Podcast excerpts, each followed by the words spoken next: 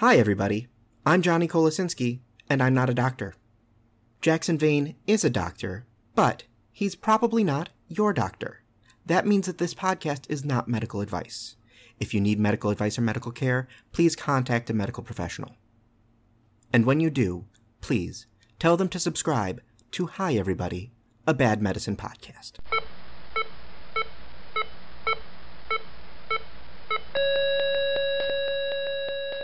Hi, everybody. I'm Jackson Vane. I'm Johnny Kolosinski. You might remember me from such podcasts as He's Dead Jim, Funeral Practices in the twenty-third century. God.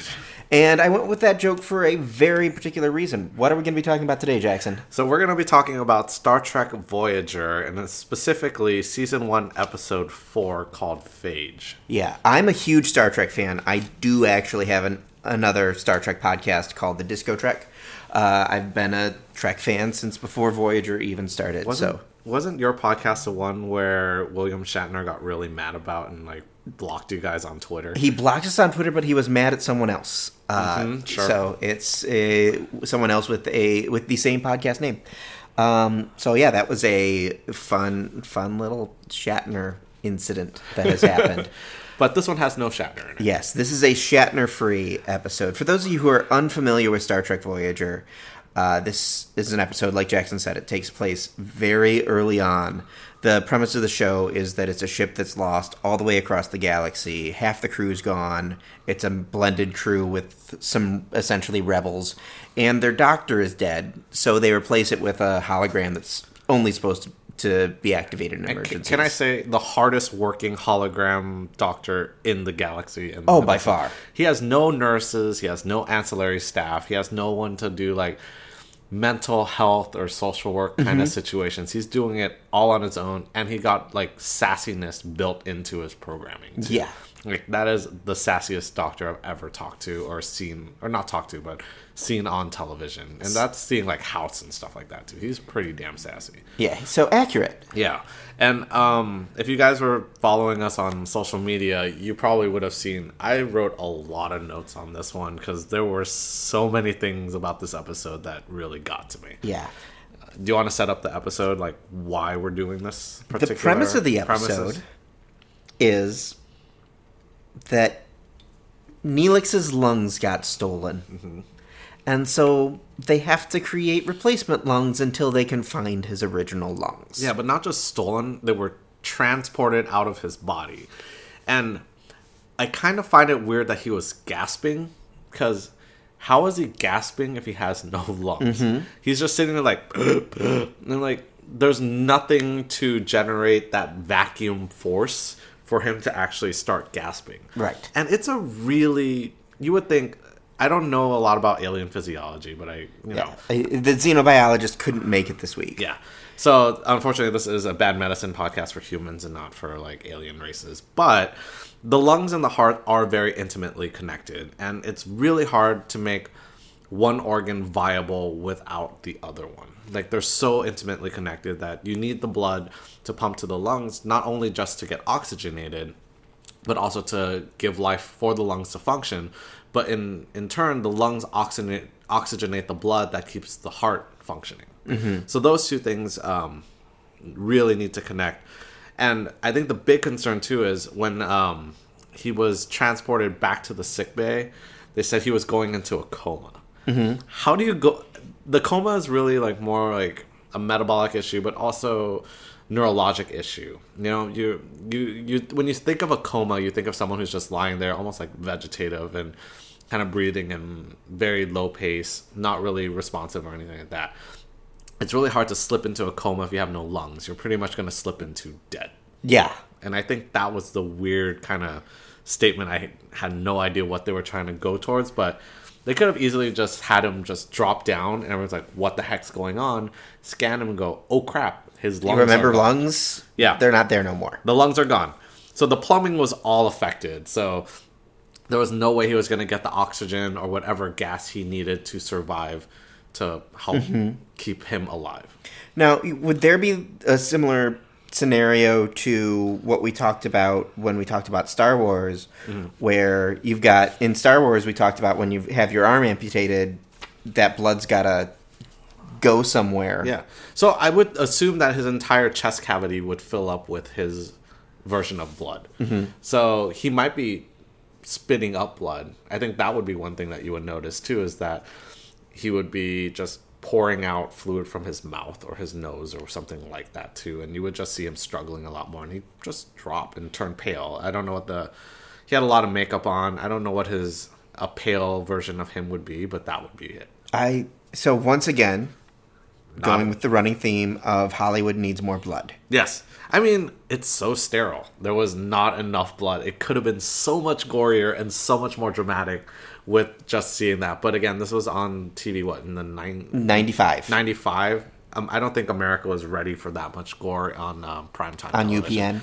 Oh, yeah, I forgot it was on U P N, too, yeah. The, there was no way the parts of America that did get U P N would enjoy both that. Cities, both Detroit and Chicago. Hey, I mean, it was in L A. Oh, I know okay. It wasn't in Ohio. I, I got it. I, I watched it on the Detroit station. There was a Detroit U P N station that I was able to get in Toledo. That's so far away. it, no, it's it's actually closer than Columbus. Or it's only like forty-five minutes. I am so bad at geography. I, I will full-hearted, wholeheartedly admit that I'm really bad with geography. Uh, that's why I have somebody else on my bad geography podcast. Yeah, that's that's another time on that one. That will be the one that you got to set up and plug before for the next episode. Um, but the other thing that was kind of interesting too was they were talking about how its cellular toxicity level started growing really high too, mm-hmm. where it was going, what, sixty percent, seventy percent? It got all the way up to ninety-five percent. Yeah. I mean, that's a lot of toxicity. What, what the heck is that? I don't... What is causing the cellular toxicity that they're describing? I mean, we do check something similar to that that tells us if your body's going to, like, an anaerobic state, which we, we check something called a blood gas, and mm-hmm. it tells me if you're acidotic or not. And usually the longer you've been acidotic, where your body is deprived of oxygen, the less likely you are to survive. And we do actually do that on really sick patients that come in. We'll check a blood gas. That comes back in about a minute or two. Uh, think of it like a tricorder kind of thing. It's like a handheld device. We get like a drop or two of blood, put it into the a cartridge, and then we process it right there. And get it. But it's not instantaneous. It's relative. That's pretty fast. Like it's faster than sending it to the lab, mm-hmm. waiting fifteen, twenty minutes. This one takes like two to like. one to two minutes max, and you have a lot of the information you need to see how sick this patient is. Like if we had a patient that had a cardiac arrest um, out in the public, mm-hmm. and then it took a long time for them to come back or come to the hospital getting C P R for a long time, and we noticed that they are significantly acidotic, where their pH level, instead of being normal around seven point four, is below seven and in the sixes, we know that their chances of surviving are very, very low. You can reverse it if you can oxygenate them and help them um, kind of reboot their system back from an anaerobic or an oxygen-deprived state to an oxygen-utilizing um, state. You can actually try to reverse it, but you don't know what other damage it's done to other organs. So if they were talking about cellular toxicity level, that could be one thing that at least we can correlate to present-day, quote-unquote, medicine um, in this situation. So yeah, like that was... It's definitely something we check. We definitely don't check it in percentages, though. Yeah, the, it, what because one hundred percent is good, bad. Like there, there is I would no assume, stable. Well, I would assume if you had one hundred percent cellular toxicity, you're dead. Right, yeah, but but, all, but all, where where would they where would they draw that line of yeah, what one hundred percent means? I mean, it's all toxins, no yeah, cells. All toxins, yeah. And I think the big thing is you can't be one hundred percent poisoned. And you're dead. You're probably dead at like fifty percent poisoned or sixty percent poisoned. You can't be, you know, uh, if you're one hundred percent septic, mm-hmm. you're dead. You're also probably going to be dead if you're seventy-five percent septic too. Like their chances of survival, you might not die right away, but you're probably not going to live for like another day or two. Mm-hmm. So I think that's a very interesting way to describe some how sick that patient was, but not a great way of doing it. The only, as I'm, I'm the layman on the podcast, obviously. Sure. The only thing I can think of where they do describe things in that percentage is burns. Yes, we definitely do describe um, uh, the extent of injury through um, percentages for burns. Um, we always talk about like we can use the palm of the patient's hand as one percent mm-hmm. and kind of estimate that way. There's also other formulas that we do too. I'm blanking right now. I'm like post call and I'm like. a fuzzy-brained mess right now, but definitely using hands can actually tell you how much percent burns you have.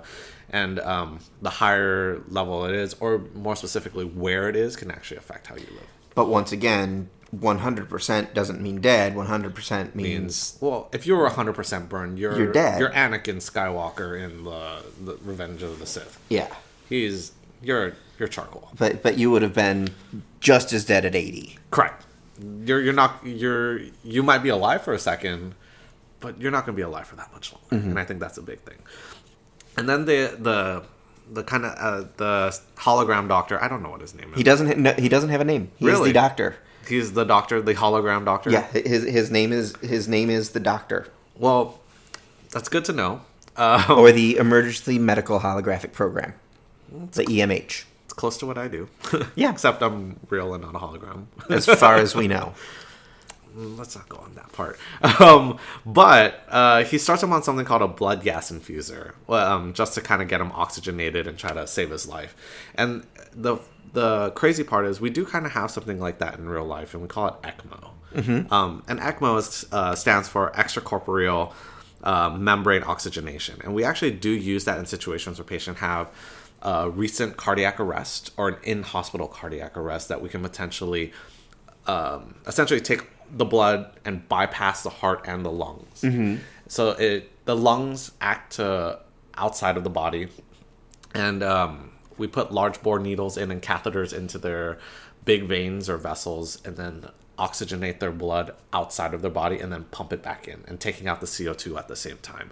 And um, that has actually been proven to increase more um, survivability in patients like that too. Um, there was actually cases where they do that uh, in the E M S setting. Like if you were able to call an ambulance really quickly and it was an advanced care ambulance, like a high-level paramedic or a mm-hmm. critical care transport physician, or if there's an E M S physician. So there are such things as doctors that drive around and respond to seriously ill patients out in the community. They can start them on ECMO on the scene, and that actually does increase their survivability. Okay. But it's crazy because the way you set it up is you have to anticoagulate them, which means you're giving them heparin so that they don't clot mm-hmm. their blood. So that makes it really concerning, because if they have a cut anywhere on their body, right, or anything like that, they'll bleed out. Yeah. That has higher risk for stroke too. And I think in this situation, if you had a patient who is missing their lungs, you got to be really careful where you're putting those uh, cannulas, because if that's going down um, one of the paths that needs to go to his lungs, you basically are encouraging this patient to bleed out. Mm-hmm. But we have used that before. Um, I actually had a patient, uh, one of the first patients that we, uh, my unit used it on. And they said, if I messed up and I killed that kid, they were going to go home and kill me. The kid made it. Uh-huh. Cutest kid ever. Um, he's, I, last I heard he was doing fantastic, but I remember we had to, uh, give him a haircut while he was just getting off of the ECMO, and he was more mad about the haircut than having big old bandages and catheters pulled out of his chest. That's because you didn't have the barber from Face Off there to give the haircut. Yes, because it would have looked a lot better. But he, it was, the hardest part was actually we had to put a trash bag around his neck so that the hair would not get into his tracheostomy tube or into his wounds. Because you didn't have one of the normal barbershop drapes. No. Because you are an emergency room. This was actually in the I C U. Oh, this was in the I C U. Yeah. So that was the part that he was the most upset about, was cutting his hair and not the massive tubes that were previously in his body. So that was the craziest part about that. Um, yeah. And how long do you think a patient like this can be on ECMO? Because I know that was a big question Neelix asked. Like, how long do I need to lie in this thing and get holographic lungs placed into my body? I would think that it'd be relatively... It it could be a long term, but it's ideally not. Yeah, like, you want to guess how many days? I, I would guess there's not a limit. There is actually a limit. Okay. Um. So only about twenty-five to thirty days can you be on ECMO. Okay. The reason why is the longer you have a central dwelling catheter, the higher risk of infection you have. Okay. The longer your blood is anticoagulated, the higher risk you have of a bleed inside of your brain, which will kill you. Mm-hmm. So... And then any kind of nicks or care that you take, like you're turning the patient, because you don't want a patient lying on their back the whole time, because right. they get bed sores, right? bed sores equals bleeding Ble- equals death. Yeah. So you can't really keep a, you can keep a patient alive for a while. You just can't keep them on it forever. And not because of the ECMO itself, because of, but because of everything you need to do to support the ECMO. Yeah. So the the risks of patient, putting a patient on ECMO is really, really severe. This is one mm-hmm. of those last resort situations. You're doing a Hail Mary pass going, okay, the lungs and the heart need a little bit of a break and need some time to recover. Like, let's say you had a really bad pneumonia that actually ate out your entire lungs, or you were vaping recently and you got popcorn lung. That's actually one of the treatments of it, because your lungs need some time to recover. Um, so we need to do that and try to give your body, take off as much metabolic load, take off all the stuff that you would burn calories for, and use that to recover instead of using it to keep you alive. But you wouldn't recommend ECMO as, you know, the hot cleanse of the autumn. Oh, God, no. Yeah. To remove the toxins? Yeah. I mean, the only toxin ECMO will remove is carbon, is carbon dioxide. dioxide. Yeah. The rest of it, you got so much more stuff to do. Um, and if you're on ECMO, you're not awake. You are pretty much completely out. You're, and you, even if you were, you wouldn't be able to speak. You would. You could still, well... Physiologically, you can technically speak, okay, because your lungs still are They're moving. still there. Yeah, they're still moving, uh-huh. um, but you're going to have a breathing tube. Okay. So it's really hard to speak with the breathing tube, because the breathing tube goes through your vocal cords, and your vocal cords are what makes sound. Right. So it, you, you'll speak, and your vocal cords will just keep slamming on the tube, and you're not going to be able to talk. It's that gagging feeling. Yeah. You're not going to be able to really talk really well. I mean, there are some situations where they do awake intubation. This is the first time I've been skeeved out on our show, by the way. What, with the tube? Yeah, yeah with the, the idea cords? of talking with a with, uh, a, with, a, with a feeding tube or breathing tube. Breathing tube, yeah. If you need a breathing tube, you're in pretty bad shape. Yeah. Um, but we try to knock you out and paralyze you so that you're not aware of what's going on. And the paralyzing, not because we're mean mm-hmm. and we don't want you fighting the tube. It's because if I don't paralyze you... Um, Your vocal cords are very, like, still moving. Mm-hmm. I need them to be paralyzed so that they stay open. Otherwise, if you're awake and I touch them, they slam shut, and then we have a new problem. So that's the reason why you get paralyzed mm-hmm. and sedated at the same time. Usually you get sedated first, and then you get paralyzed, because the last thing we want to do is paralyze you. And have you still be awake and aware. Have you know what's going on. That sounds like a nightmare. It's like when you wake up from sleep and you can't move, like sleep paralysis. Yep. That sounds but like add surgery. But add surgery or bright lights around you with a lot of strangers staring at you and saying stuff and you can't respond to Or in it. the case of Hollywood medicine, one stranger around you because there's only one doctor at any given point in time or in hol- the world. Or hologram. Yeah. Yeah. I'm surprised how much he could do by himself with no one else around him. I get it. He's a hologram. He's smarter than all of us. He's got a computer program and all that stuff. But he can't pick up stuff. Yeah, he can. He could? Yeah, he's... he's, he's oh, that's right, he yeah, slaps someone. Yeah, he's he's physically... He is physically present. They're, it, they use force field technology. That's so crazy. I, I, I don't get it. But yeah. But then, um, I think if you watch the episode, they put Neelix in almost like a iron lung situation. Mm-hmm. Why is he not thrashing? Right? Like... And you mean immediately? Yeah, I mean... If you're, if you're lying in a coffin... essentially with your neck out, natural instinct is I need to get the hell out of here, and you're going to be thrashing and kicking a lot more. Mm-hmm. I get it. He has holographic lungs, and they're they're well. Just... They, they talked about how they paralyzed him. How, but how did they paralyze him just from the neck down? Magic Star Trek. Magic Star Trek. But I would think if they paralyzed him, he wouldn't be breathing mm-hmm. or anything like that. And maybe they were using the iron lung of yore when kids had polio and were doing that to expand their lungs. That's why people get intubated now, so you don't have to use an uh, iron lung anymore. Um, I, I don't understand that part.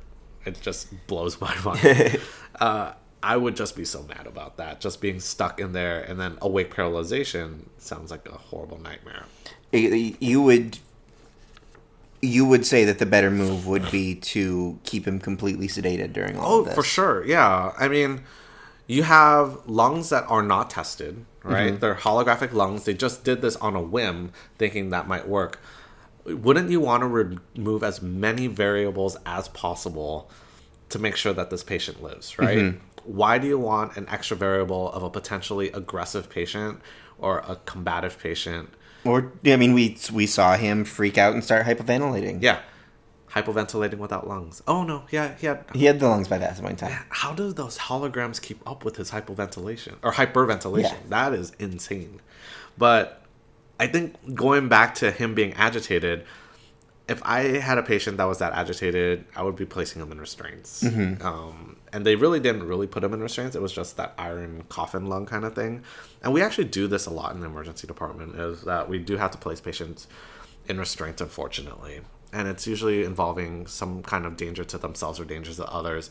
And it's not a decision that we take very lightly. Mm-hmm. Anytime we put anyone in restraints, we have to do a face-to-face kind of encounter, look at him and go, we need to put you in restraints. I can't just have a nurse that comes up to me and goes, that patient assaulted me, I want you to put him in restraints. Mm-hmm. I can't put in an order like that. I actually have to go and see what's going on and then write a note every hour that that patient is in restraints. And then during that time, we can't keep a patient in um, lockdown like that for that long, because the more they thrash around, they actually break down muscle tissue. And the other big concern is, we had one kid that was thrashing around so hard, he was able to tip the gurney on its side and almost flipped it completely over. So I do like that the doctor in the show, kind of going, tying this all together, did give him a sedative, because mm-hmm. there's no point in making someone anxious and scared and not control it with some kind of medication to calm him down. Mm-hmm. I wouldn't have gone for the neck like they did in... They always go for the neck. They always go for the neck, and I don't know what they're aiming at. It's just, here's a gun, I'm going to put it at the neck and go... Psst. And I drew on my neck using gesturing with my pen. But we never go for the neck. We always go for a big muscle, usually the leg, um, because it's meaty. And it gives it time for it to dilute or dissolve, or not dissolve, but distribute throughout the entire body. So mm-hmm. that was a big safety issue that I was surprised he didn't address on that part. But any other things that you can think of? There was one other kind of light thing that about this whole iron lung thing that was kind of funny to me, though. Okay. Um, how he got really bored and judgy about the entire medical bay. Mm-hmm. He goes, he's staring at the ceiling saying it's really boring. We actually put stuff on the ceiling in children's hospitals for kids to look at while they're lying on their back. My dentist does the same thing. And so I, every time I go into the dentist, I see the same quote from Eleanor Roosevelt because I always go to the sa- go into the same bay. It helps a lot because uh-huh. it gives them something to focus on and stare at instead of just white. Mm-hmm. White holy ceiling or anything like that. We have kites or underground scenery. Um, when you get an M R I, I don't know if you've ever had one before. Uh, not since I was eleven or twelve years old. But now they have T Vs that kids can watch T Vs a little bit while they're getting I got, scanned. I, uh, well, I think it was, I was in high school, I think, so it would have been late, right around the time this episode aired, like ninety-five, ninety-seven, somewhere in there. Mm-hmm. Um, but I was able to listen to music. Yeah. But that was about I mean, it. That's really helpful. Kids these days, it's like you need very active stimulation, so mm-hmm. music doesn't really cut it. So sometimes actually watching a little bit of shows or whatever, or having things that they can follow along does help a lot. It yeah, just that. has to be not magnetized or, you know. Yes, it's it's, it's got to be a completely non-magnetic yeah. T V. Mm-hmm. Um, so late, later in the episode, we learn that the reason that they're doing this mm-hmm. is because... Do you want, are you ready to move on to that part? Oh, yeah, yeah. Um, is because there's a alien race called the Vidians that are that have this... Essentially, is, would it be a degenerative disease? I guess. Uh, it, it was kind of like... It doesn't really sound like a degenerative disease. It just sounds like a highly aggressive disease. It's a highly aggressive disease that, that eats their organs, and their medical technology cannot cure it, but has progressed to the point where they can adapt alien organs to use for transplant. Yeah, lung lung transplant and organ transplant seems so easy to do in the future now. Mm-hmm. Like, cross species, not a problem. Um, host versus graft rejection, easy. They did something called, and I wrote it down, they can alter their, quote, immunogenicity, so there's no rejection, and they can do cross species. I don't know what that word means. Uh, uh, well, immuno obviously comes from immune, yeah. and genicity obviously comes from gin. Thank you. Yes. Obviously, it's gin. Um, because you got to drink a lot of gin to do this procedure. Yeah. And I I get what they're trying to go at with... It, it's a good plot driving point so that he, his two-year-old girlfriend can actually end up giving him a loan. That, that's, that's, that's an entirely different problematic thing. Yeah. They live to eight. They live to eight? Yeah. So she's, but he's... you know, normal. So if she lived, if they lived to eight, then she's technically what, twenty-five, I guess, yeah. If you estimate normal life. Yeah, except for he lives, you know, human timeline. Still, you're you took the lungs from a two-year-old. There's so many ethical problems with that. I want a baby lung. Baby lungs will make me stronger. And not only that, you left the baby with one lung. One lung. How is she going to do her job as a medical assistant? The smartest baby in the world, or the galaxy. How is she going to do her job now? 'Cause now her, she has, her new job. Yeah. I mean, eventually she might have increased... Um, the lung might get stronger and she might be able to oxygenate more efficiently. But man, those first several years are going to be rough. And she does not have several years. No. Like, no, she she's is. gonna be at a midlife crisis before she actually gets back to a reasonably function, or a, a reasonable, reasonable lung function. Yeah, lung function. Yeah. So uh, that was a jerk move by Neelix, taking his two-year-old. Neelix girlfriend. is so she. Spoilers for Star Trek Voyager. She leaves the show at the end of the third season because she died of old age. Uh,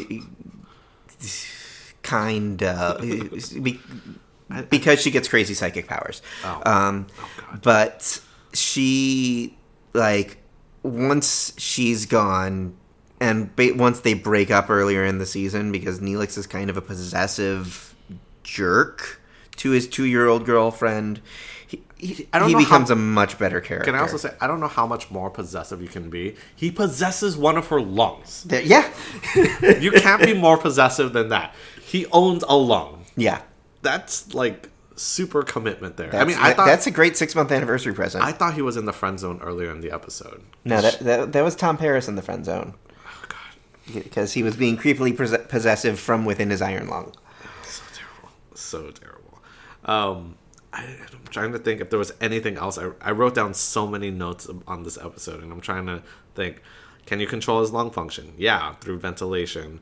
And they could have done that with the iron lung kind of situation, but... Initially, he was so sick, I don't know why they were waiting so long. He really should have been dead instantaneously.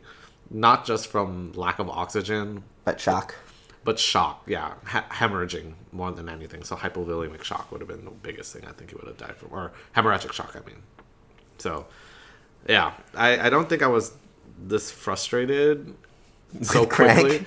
No, see, here's the thing. Crank was its own special beast. This is this was only an hour, and I wrote as many notes as the entire movie of Crank. And the granted, a lot of it was just thinking of how can I apply this to real life. Mm-hmm. And ECMO is probably the closest thing to real life of what we have here, but there was no way they would have survived that long. Was ECMO something that was around in the nineties? You know what? I'm not one hundred percent sure on okay. that. I got to look that up. But I know when I was a resident, it was starting to be used a lot more. Okay. Um, I know a lot of it was used mainly for children initially because what I learned is the older you are the and you're on ECMO, the less likely you are to survive. So my ECMO cases usually were on very young children. But the one time I did put ECMO on a teenager, they didn't make it because they were just that ill. And mm-hmm. I think... As the the technology has progressed, but also the education has progressed, where people are recognizing uh, when to initiate it, they're able to initiate sooner, so it's actually increasing long-term survivability. Kids are usually resilient. I always tell families, you know, usually can kids are bouncy. Mm-hmm. They usually do pretty well and can um, take a lot of, uh, I don't want to say punishment, but I guess that would be what I would say. But they're they're able to bounce back from more serious illnesses better than an adult can for a lot of other things, too. So they're not just this fragile, delicate thing. Uh-huh. Kids are usually pretty resilient. Um, so I guess uh, baby girlfriend probably would have done better than Neelix in general. Yeah. Um. So ans- asking the question I always ask. This is a this is a tough one because it's the whole episode. It is the whole and episode. And it's it's it's Star Trek science is hand-wavy science a lot of the time. It is, but there's also like some things that are kind of realistic about it too. Like it's crazy because Star Trek science does crazily drive some real life science too. Mm-hmm. And I think we talked about this at one of our Comic-Con at our Comic-Con panel was that it does drive what we do. People, the tricorder was one of the things that they used to assess heart rate and pulse ox and just basic illness and stuff like that. And now people walk around with Apple Watches that tell them their heart rate. Mm-hmm. And you can have a handheld oxygen um, saturation monitor. And those things are so easily, readily available now. So to, to kind of immediately dismiss Star Trek as, you know, hand-wavy science, yeah, there's a lot of that kind of stuff. But there are some things that were good about it. Like, I would say the cellular toxicity level, though explained in a very weird way, does kind of apply to what we do um, in real life. Mm-hmm. We definitely do make sure that your cells aren't so toxic that you're not going to live afterward. Um, the blood gas infuser, mm-hmm. which is essentially ECMO, we definitely use that uh, in very critical situations. The plumbing might not have been right in this episode. It wouldn't go on your forehead. It would not go on your forehead. Though that that... That did bring up one really kind of crazy thing. We do use similar electrodes on kids' brains or patients' brains while they're intubated to make sure that there's still some kind of brain activity going mm-hmm. on. Um, it's kind of like a rudimentary E E G just to make sure it still works. So there's there is something that they use kind of as their equivalent of the defibrillator, which is a cortical stimulator, which is like a defibrillator, but it goes on your brain. Or goes on your forehead. Nope. Uh, and nope. So that's kind of... The clo- the closest thing to a cortical stimulator is electroshock therapy. Right. That's kind of what they're doing. That's another episode. Yeah. Definitely. But we we don't do that. We just monitor their brains while they're intubated just to make sure they're still alive. Because it's it kind of goes against ethics to keep someone alive if their brain's not alive. Right. So that would be the last kind of straw. So if we were doing brain death tests and trying to figure out if we should keep this patient alive or not, that would be the thing I'd be worried about. Okay. Um, and if... So, obviously, the getting by on one lung is feasible. 'Cause it's feasible. I mean, people do that all yeah, the time. Yeah, my grandpa did for a while. My yeah. grandpa ran into a burning building with one lung to show the firemen where the fire was. Oh, I thought he was running in to stop the fire. Never mind. No, he he was running in to because the fireman couldn't find the fire, and he was a better firefighter. How than do you not find the fire? It's just... It was under a sink. They didn't oh. look. Oh, okay, fine. I thought it was like a burning house, and they're like, the fireman just showed, like, where's the fire? It's right there. I don't see the fire. That that would be the saddest fire department ever. I hope it's a volunteer department. I think it was a volunteer department, but yeah, he ran in. They had their full gear. He ran in with bathrobe and slippers. Uh, and one lung at seventy-something. Okay, so not at two years old. That's no, fine. Not at two years old. Okay, acceptable. Um, but yeah, the, you can definitely live on one lung. You're just your exercise capacity is just significantly diminished. And I think uh, baby girlfriend would probably would have not functioned really well as a medical assistant if she wasn't getting oxygen to her brain and doing her job really well. There's that. Yeah. So, yeah. There was, I mean, there's good stuff and bad stuff. I think there was some explanations that helped. It was just, or there were some good explanations of what they were doing. It's just not the typical terms that we would use in current day medicine instead of Star Trek future medicine. Yeah, something I, we, this is, I think, the oldest thing we've covered so far. Face Off is close. Face Off is close. These are all written before Wikipedia. Yeah. And so, for an uneducated writer... But to be fair, not older than the old medical consultant. That's true. You can always ask a doctor to make sure if it's looking real or not. And I get it. There's creative licensing and trying... Or creative freedom, trying to make it seem more interesting. And using bigger words makes it sound really interesting. And um, the lay people will latch better onto it. But I think... You, the excuse of Wikipedia wasn't available isn't the greatest. Plus, Fair. Also, anyone can edit Wikipedia. That's true. I'll probably make... I'll just go mess with someone's Wikipedia page and see what happens on that part. If you want to ask this doctor to consult on your show. It's hi everybody podcast at gmail dot com. Yes. Or you can find us on social media at hi everybody M D. We're on all of them. If you have ideas for future episodes, do not be afraid to post on there. Yeah. We'll definitely take those into consideration, and always looking for more ideas to make fun of and critique and have a good time talking about. Absolutely. We'll yep. probably be talking more about Star Trek because I love Star Trek. Uh, but there, there's other things that you want to talk about. Just shoot us a note. Let us know. Yep. I do not know much about Star Trek, so I'm all relying on Johnny on this one. So I'm just going to be the neutral party watching and then just furiously writing notes and probably putting up on online. So many notes. So many notes on this one. I'm just going to keep a running like book of all the, the stuff I've written down and see what happens at the end of the first season. Yeah. All right. So with that, uh, anything final to add? I got um, nothing. My brain is mush right now. All right. Yeah. Uh, Jackson recorded this right after an overnight too, so I feel great. So thanks, folks, for listening. We'll be back next Tuesday with more Hi Everybody, a Bad Medicine podcast. Thank you so much.